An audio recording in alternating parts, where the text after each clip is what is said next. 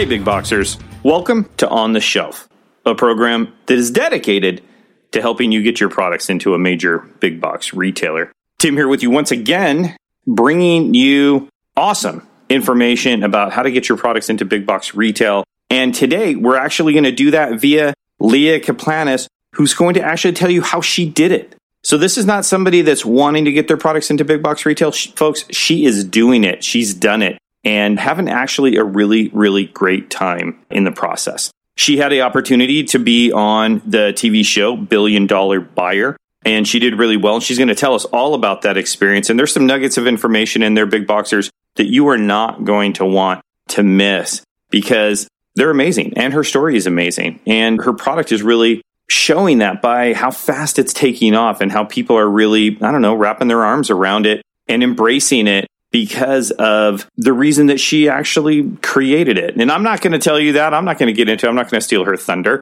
She's going to get into all of that with you. But one of the things I do want to say, one of the things I do want to mention, and you hear me talk about Jim Rohn a lot, and you know how I feel about Jim. If there's anybody out there that you should take the time to listen to his tapes and read his book, it's Jim Rohn or his books. It's Jim Rohn. And one of the things that he could never understand in his life was if you wanted to do something, if you wanted to make something happen. And there was somebody out there that already did it. They've already mastered it. They've already made it happen and they wrote a book. He just could not understand why you wouldn't read that book. So you want to do this. This other person already did it and they're killing it. And they wrote a book about it telling you how to do it. It seems like a no brainer and it always seemed like a no brainer to him. And occasionally we like to bring you opportunity to hear from people that are doing it, that have done it, that are having success in it, and kind of break down what makes that success happen for them. And I feel really lucky and privileged that Leah agreed to be on the show. She is super busy with all the things that are happening since she's been on the TV show Billion Dollar Buyer. And so we're grateful. We're grateful for her time and her willingness to share with you what she's learned, maybe what mistakes that she's made so that you don't also make those same mistakes. So I can't wait to bring you the full podcast. So let's not wait any longer. Let's get right into it. Hey, Leah, welcome to the program. Hey, Tim. Thank you very much. Yeah, I'm super. You know, Joe has always done a really good job. Joe runs into so many people and he's always done a really good job of saying, Hey, Tim, do you want to talk to this person? Do you want to talk to that person? But it's not super common for us to get people on the show that are entrepreneurs and that have had some success and we're able to share that success with our big box listeners. So I'm very excited to talk to you about your social sparkling wine and and everything that goes with that. So I appreciate you taking the time to speak with us for a couple of minutes. Yeah, absolutely. So just so everybody knows and we can kind of frame uh, create a frame of reference here, what is uh, social sparkling wine? So, social sparkling wine, it's my attempt to create the most health conscious alcohol available today. So, what we did was we looked at a concept as to what really healthy alcohol would be, and we created social from that concept.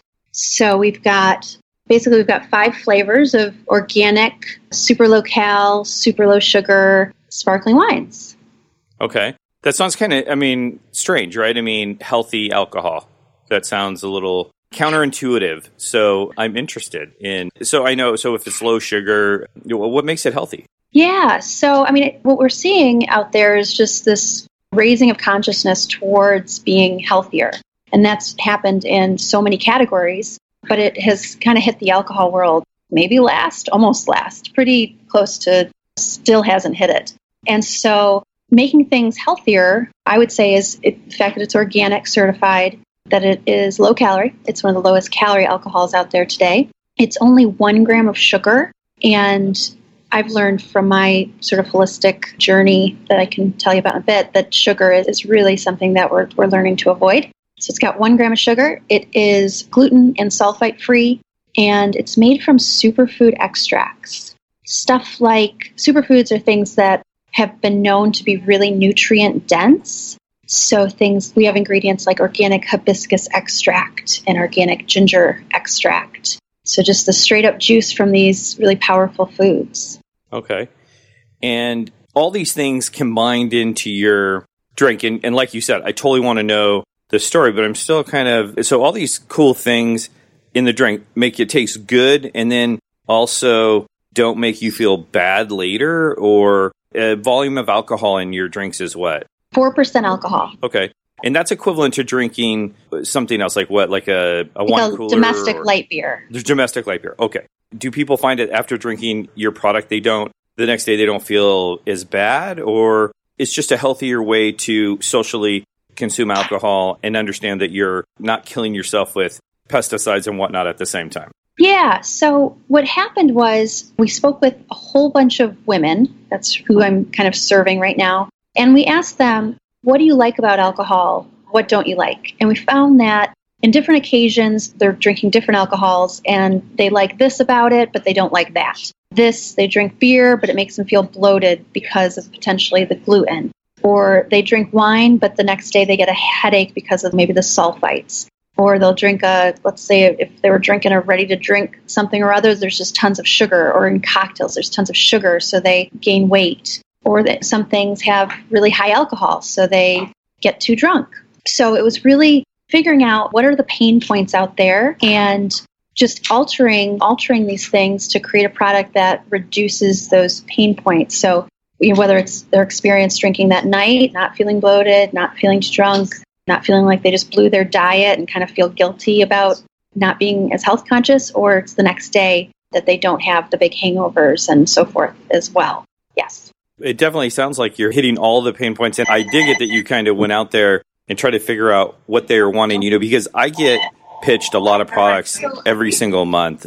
People come to me with stuff that they built in their garage or stuff that they've already had manufactured and a lot of times it's out there searching Oh, for a, i use the term searching for a problem to fix right? So they had this thought and they built this product but they didn't really ever even ask the question is this something anybody really wants? And then what ends up happening is they have to try to start to create some problems so that it can fix them and hopefully it will sell. So I think it's awesome that you went out and talked to people first to figure out what it was that they wanted. And it sounds like you went even a step further with the superfoods. And so not only are you not feeling bloated and not getting too drunk and not having a headache the next day, but you're actually putting some stuff into your body absorption wise that's going to make a, a big impact. So that's cool.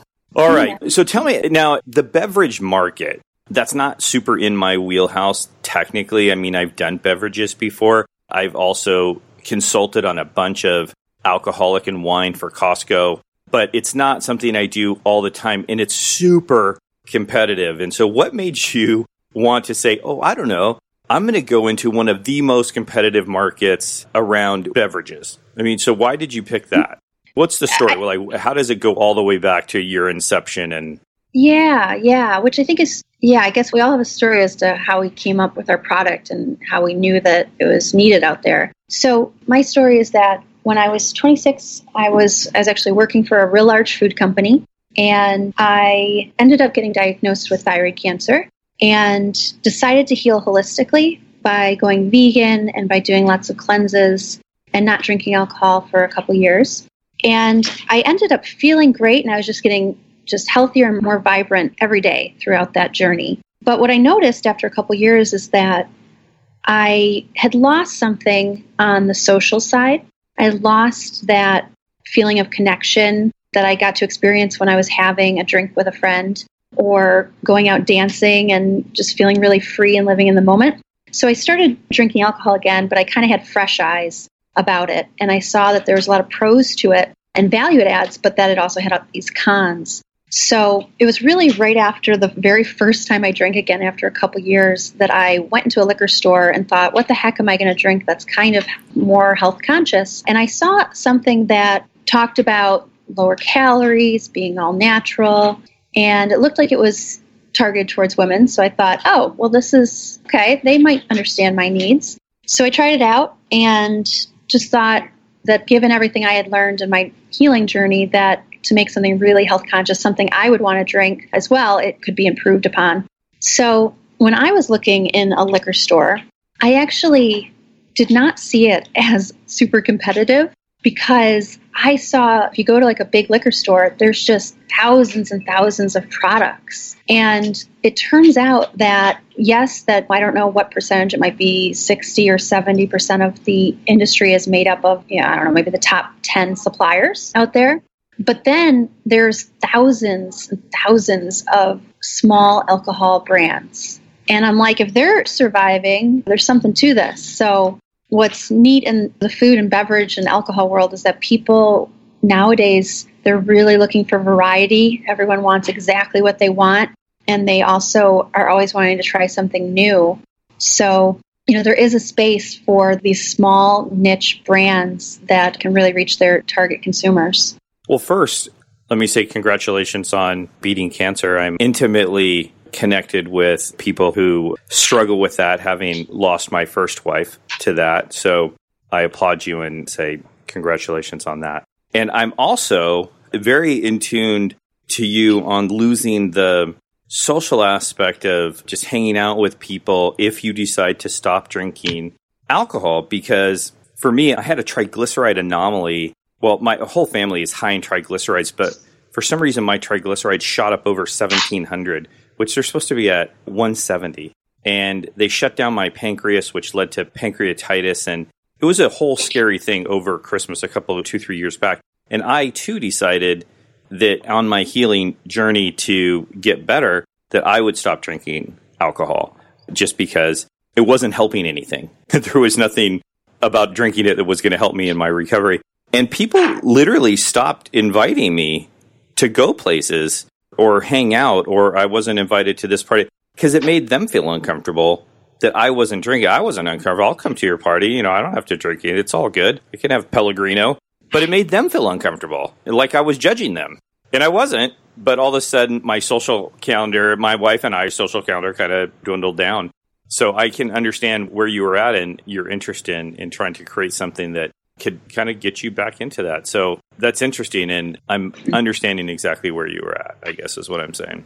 Yeah. And I hear from people all the time this expression. They say, I want to go out and be social, but I don't want to get too drunk. I don't want to feel bad the next day, but they want to go out and connect. And so part of well, the reason we called it social was because of that, is to bring back the emphasis on connecting with each other versus you know, going out and getting drunk or even just the product. It's really about that connection that we're looking for. So. So you had the idea, you thought that you could improve on maybe some things that were out there already. Did you go out and get a team of people or did you just kind of generate this on your own and just how long did the process take? From you going, oh my gosh, I think I can improve on this to actually having a finished product that you're sipping on and you're saying, hey, I really nailed it. Mm-hmm. Yeah. So I actually did get a team pretty quickly. I was getting my MBA part time at University of Chicago, and they had a business competition. And I had done that competition a couple years ago, so I knew a bit of what it entailed and had a partner from that before. So he and I and his wife and his best friend, the four of us came together. And within a couple months, we actually had this new process to make our alcohol that this brewmaster had invented and is a man in his 70s, and he hadn't commercialized it, didn't know if the process would work, so he signed it over for a couple percent of the company, and he became our brewmaster. And so that all happened really, really fast. But to actually get to market and to have a finished product, it took me a year and a half. And that whole time, almost, I think I quit my job after about four or five months working on, on social part time. So it, it took, yeah, almost a year and a half or a year full time, I guess, without having a product. Okay, perfect. And so when you say that you quit your job, and believe me, when I talk to people out there, this is their biggest, one of, I guess I would say, one of the biggest concerns that they have is when to make that jump. Like leave my day job and do this full time. So I'm sure for everybody, it's a little bit different. But for you, where was it that what had to happen for you to feel comfortable doing that? So at the time, basically my day job, they were giving layoffs. And so I wanted one. I You're the only one in there with your hand raised?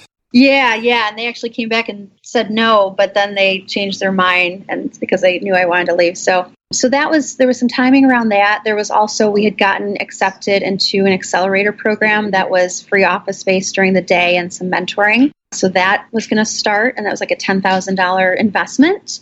But what I, I hear this question from people, and what I tell them is that one of the main things that you have to do, I believe, as an entrepreneur is to really learn to trust yourself and to trust your own guidance system. And making that more tangible, every person has a different, I guess you could say, risk threshold. But for me, there's a different time when something feels logical. So at the time, I had, I don't know, I probably had around 100K in my, or $100,000 in my 401k. I had a little bit of money from, you know, quitting the job and that sort of thing. I had this 10K coming in for the accelerator program. I didn't at all have a product or anything else, but to me, it summed up as this feels logical to me that I could do this for three, six months. I could find another job, or I guess I had enough money to probably last me a couple years. And so it just felt logical. Now, looking back, as I said, we were a year away from launching. And so we didn't even have a formula or a sample. And we had a different name. And there was so much that we didn't have that other people might look at where I was at and think I was crazy. But for me, it just it just felt right. Well, I think you're right. It has to be that. And I guess how I answer that for people when they ask me is is in a way kind of what you said. It's either going to feel right or it's not going to feel right. But when people, for instance, when people come off of Amazon to me and they want to go to brick and mortar retail, I always tell them, I say, listen, this is a commitment. When you want to take your product and move it from Amazon to brick and mortar, it's a commitment. We're not going to try it or see if we can do it or dip our toe in it because there's nothing about that that buyers want to hear. So you have to either commit to the whole process or don't do it. And I think that building your business and being an entrepreneur and creating a product, at some point, you have to, in your own mind, cross over that part that says, I'm going to do this. It's not an idea anymore, a concept. It's I'm committed to it. And then once you mentally are committed, then that time frame of when you're going to actually jump in with both feet becomes more and more clear. And so it sounds to me like you were or had that tipping moment already. This was something that you absolutely wanted to do and were in with both feet. So when all those things started to line up, it just made sense. But still, with that said, entrepreneurship is hard and a lot of people still balk at it. Entrepreneurs are a different breed. We're not afraid to lose everything, I guess and for the opportunity to make a difference. Yeah, absolutely. I mean, it is something when you're working on your own thing and you're working on something you believe in that you just sort of you get the energy to work all day and work all night when needed. And I do think that entrepreneurs are a group of people that like working so much, maybe more than they enjoy hanging out, sometimes more than they even enjoy being with their families because there's only so many hours in a day. And I think it'd be amazing if someone could just lead like a perfect balanced life when they are starting something. But I can't say that is what I've seen very much or that I did. So it's hard. It's a lot of time, it's a lot of energy, but it's super fun. There's no, I can say with definite honesty that there's no perfect balance.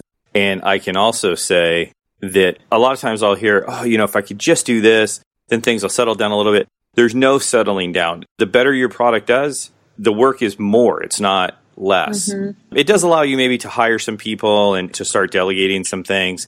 But in the end, you have to have, and I guess what I find that entrepreneurs have is a tremendous amount of passion. And it's the passion to me that drives, it sounds like it's passion for what you're doing that's driving you that makes you want to, when you work all night, it doesn't seem like a big deal because it's not somebody just saying, hey, do this. You're not working for somebody. And, and at the end of the day, you still make your $35,000 a year. And the person you're working for is making millions. You have a passion for something. And at the end, you're going to benefit from it. And so I think that that's kind of a, can be a driving force. Yeah, I think it can make all the difference. And you're working, let's just say you're working eight hours a day. If you're doing something that doesn't really excite you and doesn't feel like you're making a difference in the world, making it better, that can for me that just can have a can be a big downer life's only so long so it's really important to enjoy what you do i believe I'm 100% in agreement. Let's talk about something. I know that you were on a billion dollar buyer. We're going to get to that in just a minute, but I want to talk a little bit about sales because I looked at when Joe sent your stuff over, I, I looked at your website and you're in quite a few retailers. And so I imagine that you've been in your share already of buyer pitch meetings. Am I right about that? Yes, yes, yes. Okay. And so who was your first decent sale to? Who was the first person who said, yes, I'm going to go with this? So the very first grocery retailer that said yes was a chain called Mariano's in Illinois. And they were, it's a large, well, it's about 30, 40 stores. They've been bought by Kroger now, but their focus was on local. They were really open to, I guess, local products, and they are also more of an upscale, health conscious chain. Mm-hmm yeah, they were the first ones to jump in. And then after that, I got into Publix, which was my, our biggest win, and are still our biggest customer. It's like 1,100 stores in the southeast. Well, right. I'm in Florida, so I've been down there to. I shop at Publix every day.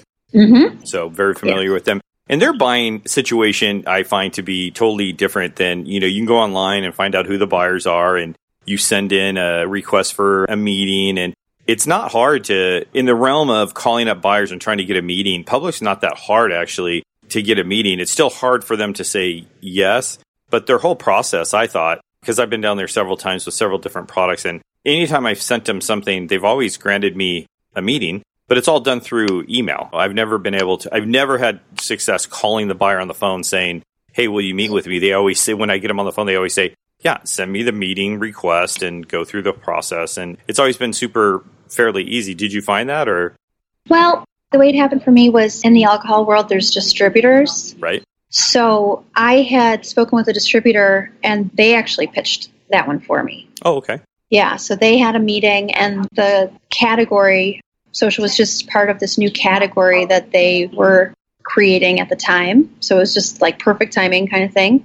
So they actually handled that one. Okay. And so buyer meeting wise, if I were mm-hmm. to say, if you're in a buyer I, room I and you're face to face with a buyer, definitely do what?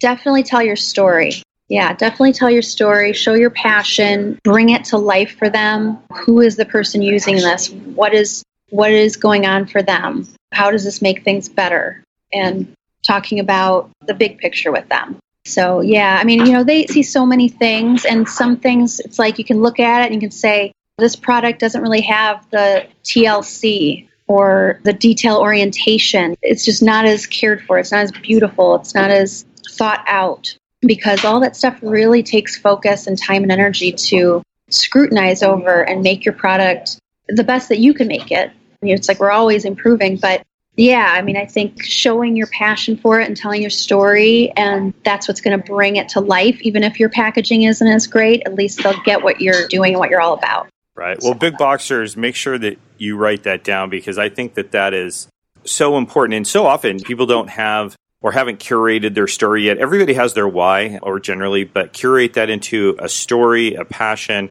just like Leah said, and paint the big picture of who's going to buy this and who are they and what do they want. And you couldn't have picked a better thing to say. Definitely in a buyer meeting, tell your story. So not that oh. if you said something that I totally disagreed with, I would be like, Leah, I just totally disagreed with that. I may test you out on that one. We'll okay. see if I say something crazy. hey, big boxers. Just a quick announcement from TLB Consulting. Are you looking to scale your business this year? Are you looking to get your products on the shelf of a retailer this year? Well, guess what? Booking a coaching call with me has never been easier. I know based on the past 10 years of working with clients that it can be difficult to be a solopreneur. It can be difficult to scale your business into territory that you've never been to. That's why I have opened up more slots this year than I've ever done before. One of my goals this year is to work with more clients, more solopreneurs, more big boxers looking to get their products into retail than ever before. I want to work directly with you and share my experiences over the last 25 years of getting products into retail. I want to share those experiences with you. I want to talk to you from a place of somebody who's been there and I want to help you get to where I've gone. Like I said, it's never been easier. All you have to do is go to tlbconsulting.com, click on consulting, and then choose the time or the bundle that you want and get it scheduled. Let's kick off 2020 with a bang. Let's get you the information that you need. I'm looking forward to meeting you. All right. So, in contrast to that, in a buyer meeting, never do argue. I wouldn't argue very much. People don't enjoy that. just in general.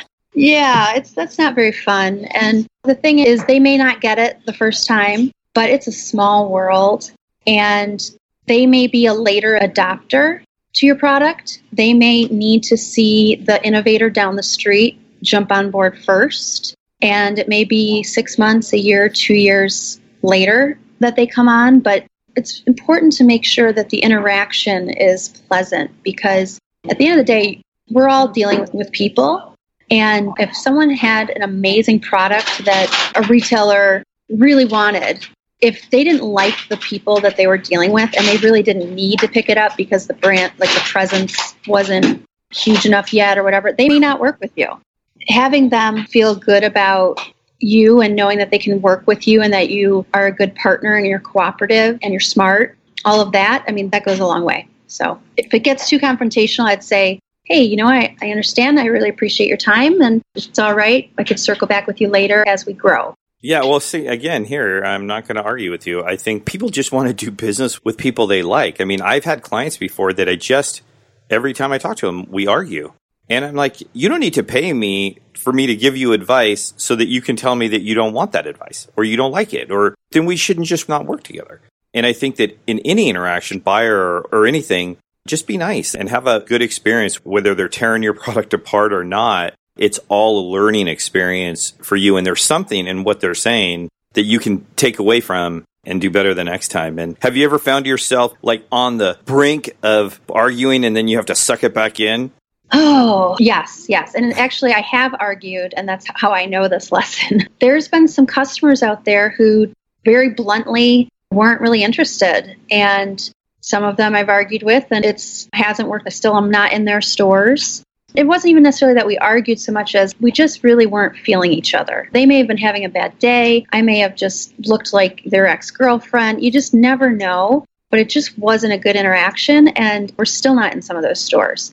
And then there's other people who really gave me a super hard time, but I just rolled with it and respected them and didn't take it personally. And sometimes those people end up being your biggest supporters because they're tough nuts to crack. But once you do, then they're all in. So, yeah. And along with not arguing, I always tell my clients and my listeners just don't get rattled. Don't let mm-hmm. anything rattle you. And the way I tell it to them is pretend like you have 10 deals that you're getting to after this meeting. Like there's 10 more deals waiting for you after this meeting. And if that were really true, you would be relaxed. And if this person said no, you'd be like, okay, yeah, no worries. Well, you know, can I follow back up with you? Because technically, I have 10 more deals waiting for me that I'm meeting with. And it's just a mindset. Ages ago, there was that when you're talking in a group of people, think about everybody being in their underwear. I just tell my clients, just pretend like you have 10 deals waiting for you and act like that because you're not going to get anywhere, like you said, being argumentative and you never know what they're dealing with. Now, with that said, I definitely will if somebody has a question or issue or they maybe think something that's incorrect definitely mm-hmm. will stand up and say, hey, yeah, that's not exactly right, but not in an argumentative way. And like I said, like you said, actually, people just want to do business with people they like. Uh, and buyers are no different because in the end, it's just a conversation. Right. You're either going to get it or you're not. And if you don't get it, you're going to get it later. Mm-hmm. Yeah. All right. So I know big boxers, you probably are in the car cooking dinner or whatever it is you're doing while you're listening to this, but you got to take a minute to remember these two key pieces of advice. One, tell your story, paint a picture, make sure they know who you are and who your customer is and how you came to that and why you're doing what you're doing and why it's important to you. And then secondly, don't argue. Okay. It's not worth it. It's not worth it to burn a bridge when you're in the room with Costco buyer and they say something. Don't argue. Okay. Because we all know that Costco buyers are single buyers that they don't change that often. I mean, I've known buyers that have been in position for 10 years. So it's not like some other place where they're going to be gone in a year and a half. and you could start again with somebody else. If you piss off a buyer at Costco, you could be down for 10 years. So don't argue. Yeah. Sage advice, Leah. Thank you. So when you sit back and close your eyes, the biggest achievement. The biggest thing that has affected my business right now is being on the television show. So that aired January 10th, national TV, and it told the story. And since then, we've had so many customers reach out, retailers, restaurants, media.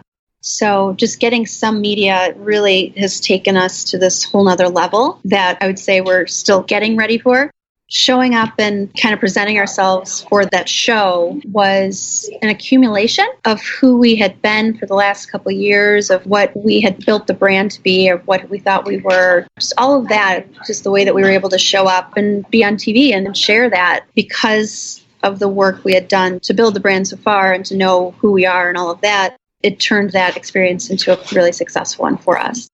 All right, well, that's a good segue to jump into Billion Dollar Buyer. So you were on there. Yeah, yeah, it was quite the adventure. Yeah, tell us a little bit about being on a TV show and what the whole experience was like. Yeah, so what's neat about it is the people who do it, they're pros. So they come in, they tell you when it will be there or when to be ready they pretty much kind of just ask you a bunch of questions and, and really coach you through it. So it ends up you get through it and it's not as hard as you think. When you see it on TV, it seems like the whole thing is basically 10 minutes or 15 minutes, but there's a lot more to it than that, right? Yeah. So, I mean, there's a lot of getting up early in the morning. We got our hair and makeup done. So it was kind of like 6 a.m. days. And then we had the whole office. We decorated the office. We actually had an outdoor area that we did tons of landscaping on. I mean, the weekend before. So there was just a ton of getting ready for it and then just making sure everything was ready in case he just asked a random question, you know, I'd like to see this or I'd like to see that and just thinking ahead. So it's pretty intensive as far as how you need to prepare. But once they're there, essentially they ask you questions, you just act natural, and it really was less scripted than people think. But we shot for probably about five days with them for, for 20 minutes of footage. Wow, five days. When you finally saw the final cut of the entire show, were you just like, wow, I wish they would have put this in or put that in? Was there just some really good stuff that just not get, make it? They always say, oh, it ended up on the cutting room floor. Yeah, I mean, they mostly ended up taking footage from two of the five days or whatever. There were some scenes that they totally didn't take anything from, just completely dropped. There was a couple scenes that I wish they would have dropped. But actually, in the moment, there was a part where it got pretty heated, sort of, where he just was sort of mad at us because our distributor didn't do a great job and whatnot. And I was really worried that I was going to be super embarrassed when that hit the screen. I was sure that they would just make me look awful on there, that they had that opportunity, but they actually didn't end up doing that. They ended up, they showed that part, but they were really quite kind about it. So Wow, well, kind doesn't make for good TV, right? Normally they go for the jugular there, right? If there's a mistake yeah. to be had, then they're going to go for it. So when you're talking about him, big boxers out there that have never seen Billion Dollar Buyer, this is who you're talking about. Yeah. So Tillman Fertitta, he's the billionaire. He owns Landry's, which is about 500 restaurants, casinos, he just bought the Houston Rockets. So what he does is he meets with startups, finds out all about them, does some tests in some of his restaurants or casinos and places really large orders. And it's a feel good show. I mean, it's, they're really, they want him to place the order. He wants to place the order. It's just a fantastic show. So highly recommend people reaching out and applying for that. How often does now I watched uh, in preparation for speaking to you and honestly I had never seen the billion dollar buyer. So I watched a bunch of yes teasers on YouTube and the teasers kind of ran the gamut of uh, him yelling at people and doing deals and being disappointed. And you had mentioned that he was upset about something that your distributor like what kind of thing would upset him or make him potentially not want to do a deal? Like in the 5 days that you guys guys were shooting, like what's the thing that would upset him? Mainly, he just needs to have the product high enough quality. It needs to get there on time. You need to be able to produce enough of it for national rollout. So he just needs to be sure that if he goes into business with you that you're going to have the product and it's going to be good. Because if he goes through the whole expense of changing over his menus and executing with his team, which we've done since then, it's a lot of moving pieces to go national with a big restaurant group. You're talking like dozens of people to work with in different states. Just there's so many moving pieces. So he needs to see that you're super buttoned up, that well organized, that you're ready to scale, that you can meet deadlines and have a sense of urgency. So that's a key piece right there. So you have to be ready, right? So big boxers make note of that. You have to be ready. I know I saw, saw a snippet where he was asking like machine gun question at this guy and the guy just had no I don't know whether he clammed up and he really knew the answers, but he just clammed up and was shell shocked, or he didn't know the answers. But either way, he was just a statue. And you could just see the look on Tillman's face. He's like, what? What need for me to hear the answer? And so I imagine you also have to be pretty prepared, right? Because you don't know what he's going to ask you, or do you? No, you don't at all. But he basically just asks you all of the business stuff. What was your sales? What were your sales the year before? How many stores are you in? How many restaurants are you in? What are you planning to do this year? Your flavors, the quality, what does your team look like? They really wanted us to hire an operations person. So we've actually hired an operations person that's starting in a week. And then as soon as they said things that we should do, we got back to them like the next day or the following day with, hey, here's what you said we should do. Here's what we're going to do. And this is all during when the show is still shooting? Yeah, yeah. I mean, so you're doing the show during the day, and then at night you're scrambling to get the things done that you need to get done? Exactly. At night, I was like creating a job description, posting it on LinkedIn. I brought next day, I brought him resumes of, or two days later, resumes of 15 resumes that had come in that we had screened. I mean, it's an intense time for sure. So he's not just looking at your product, he's looking at your ability as a business owner and as a leader to be able to, hey, if I throw you this huge, ginormous order, you're going to need to be able to handle it. So here I recommend you need to do this or you might need to do this. And then I guess it's up to you whether you want to make those quick changes in order to make things happen. Absolutely. Yep. You can sleep later. That's right. Sleep is always going to be there. So the other thing that's interesting to me, and, and I've talked to some people that have been on Dragon's Den and then also on Shark Tank. One thing I found consistent between both is is that even if you get a deal on TV, that doesn't mean you get a deal. There's still all kinds of vetting. And I talked to two people that were on Dragon's Den that got it on the show, and then the deal fell apart later. I've talked to a couple of people that have been on Shark Tank, and then the deal fell apart later. And when viewers see it, they think, oh my gosh, they got a deal. But I guess online. I mean, on TV, you can fudge your numbers, you can say things that aren't true. And so in the end, when you have to submit all the paperwork or whatever, if it's not as you stated it was. But here, it looks like he said he was going to purchase it. And now you guys are moving forward. Yeah, absolutely. But since then, I hired someone specifically to manage the business for him, went and met with his team, all of his beverage managers for all of his concepts, told them about the product. And then she and I have been working with those individual beverage managers to figure out how to integrate social into their concept. And some of them can integrate now, some can integrate in a few months. So there's still a lot of sales activities that take place after, even though we remind them that they have $300,000 commitment now it's about how do we actually put that on the menu and get them the graphics and they actually want some different packaging just for their concepts and different point of sale materials. And so there's just a ton that goes into actually executing and then holding them accountable and showing them hey here's where we're at for this month. It looks like with what we have planned for the year we're going to come in at 200,000 so we really need to figure out another $100,000 worth of planning or programming right now so that we can all meet this commitment. That sounds weird because from a layman's thought, oh, hey, you sold a canned alcoholic beverage to a big restaurant chain or a couple of restaurant chains. We ship our cans in there and then they sell it like a bottle of beer or anything else. But there's way more to it. Yeah, because if you just put something on a menu, social sparkling wine uh, by the glass on a menu that has a hundred wines, you're probably not going to do $300,000 worth of business in a year. So we have to work with our beverage manager who we can say, hey, how about using it in this cocktail? Or over here, how about using it on tap? Or over here, let's do ice bins by the pool at the casinos, or let's do it in a little split bottle for higher end places. So it, it can get into a place, but getting it actually sold, you have to really have a big call out on the menu or have it on tap or POS on the bar so people can see it. There's a lot to think about. I always tell my clients that I know it seems daunting, but actually getting into the retailer is the overall easy part. It's the getting your product to sell through and getting a reorder. That's the really mm-hmm. hard part. And so, yeah, I mean, it sounds like you're naming off all these things that we could do this. I'm like, yeah, let's do it all. let's do it all. Let's get on tap. Can your product be sold on tap? Yeah, yep. We sell social on tap. That just sounds dangerous. yeah. Well, yeah, offering products in different formats for different customers definitely opens up doors as far as just getting placements, but it's operationally, you have to be really organized to manage all of that inventory, manage the different packaging. So it's a good thing to do if you can do it, but it's like you got to be ready to be super organized. Yeah, and I can see the need 100% to hire one person to manage that account. I mean, at some point, you start doing big business with Costco or whatever. A lot of times, that's a full time job.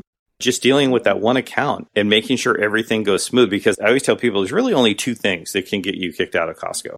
One is if your product goes bad, meaning a lot of times people, not a lot of times, but occasionally, people change the aspect of their product without notifying anybody. Maybe they'll use a cheaper material or whatever. And all of a sudden, that product starts having huge returns. So you know, your product, if it goes bad or starts getting huge returns, that's one thing. And then your ability to commit and manage your commitment to the retailer in as far as logistics and actually delivering your product is the second thing that can get you kicked out if you're not good at it. And sometimes trying to have different people manage all of that, things can cross wires. And so sometimes for big accounts that mean a lot to you, one person just to handle that is worth it. Oh, yeah. And I mean, even if it wasn't $300,000, even if it just covered one person's salary and they, and you broke even, that person now is also available to for all these other opportunities coming in. I mean, we had after this Landry's thing, we got contacted by Levy, which does a bunch of almost 200 stadiums in the country, and so they would like to do a national partnership as well. So it seems that it's just once you have one big break, it's a small world, and people start hearing about it, and it just starts flowing in. Something to do with being on TV as well. Who knows? Yeah. All right. Well, as far as Million Dollar Baby and that experience, I'm sure it taught you a ton. Can you break it down to just like maybe the top two things that you personally experienced or tucked away? Wow, with huge learning experience, and I learned these two things. What, what do you think that that would be? You know, one, I would say that hard work pays off. If just by putting in the time and really having a good foundation with it and having the product innovation and having the passion behind it and the story, eventually people do recognize that. People that know, they do see that. So it definitely pays off you know, this is, it's a small world and you got to just be yourself. And I love that the show gave me an opportunity to share my story and be myself. And that just gave me the confidence to feel safe sharing that story with a lot of other people and having fun with it. Awesome. Yeah. Well, I'm thrilled. I mean, I'm super excited over here just listening to you talk. I'm all excited for all the cool things that are going to happen and all the great things that in store for you. So, congratulations on that. Thank you so much. Yeah, I really appreciate it. It's really fun to do these kinds of shows and to connect with people out there going through the same stuff. And it's a wild ride, but it's lots of fun. The last question I generally ask all the guests on my show, it's really a self serving question because I struggle with this mightily. And that is as a new entrepreneur and, and maybe even through your whole career, but what do you use to keep it all together? So you have information coming from multiple retailers and this and that, and it's all coming at you on email and a multitude of different ways. How do you keep yourself organized? So, two things. One, I use Google and I use the archive feature, and I treat my inbox like a to do list. So, my goal before I leave for the day to get it down to like 10 or less emails. And so it took a while to get there. I mean, I'm sure at one point I had like six, 700 or something. And I don't know, maybe it was a couple years ago. But since then, I've just really believed in not having a lot of emails in my inbox so that I can leave for the day feel like it just feeling like there's not too much to do. For a while there, I even had it down to like zero or two emails. So I, my t- challenge for the team is to have 20 emails or less by the time they leave for the day. So that's one.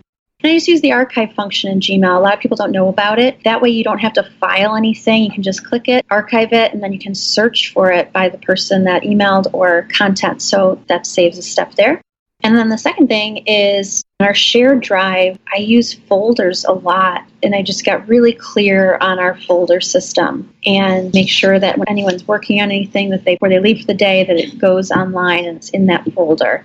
And so when I have new people start, I just say, hey, go to this folder, go through every single thing that's in there, and they learn so much about their position just by doing that. So, a couple of clarifying because I also use Google Apps. And so, what you're saying is in your email, if you actually get an email, you read it, you act on it, you complete it, whatever it is that you need to do, you don't just leave it in your email in your inbox you actually archive it so that it takes it out of your inbox and doesn't create clutter. And then you can always just go to your archive folder right later and search for something if you need to. Is that what you're saying? Correct. Okay. So that's email. That's information coming at you. But what about like stuff that you create for yourself to move your business forward to do's and stuff and goals and this and that? How do you integrate that into your system? Yeah. So i send myself an email with a task so if there's something that I really need to do and I need to remember to do it, then I just email myself, like email this person or send this thing to this person.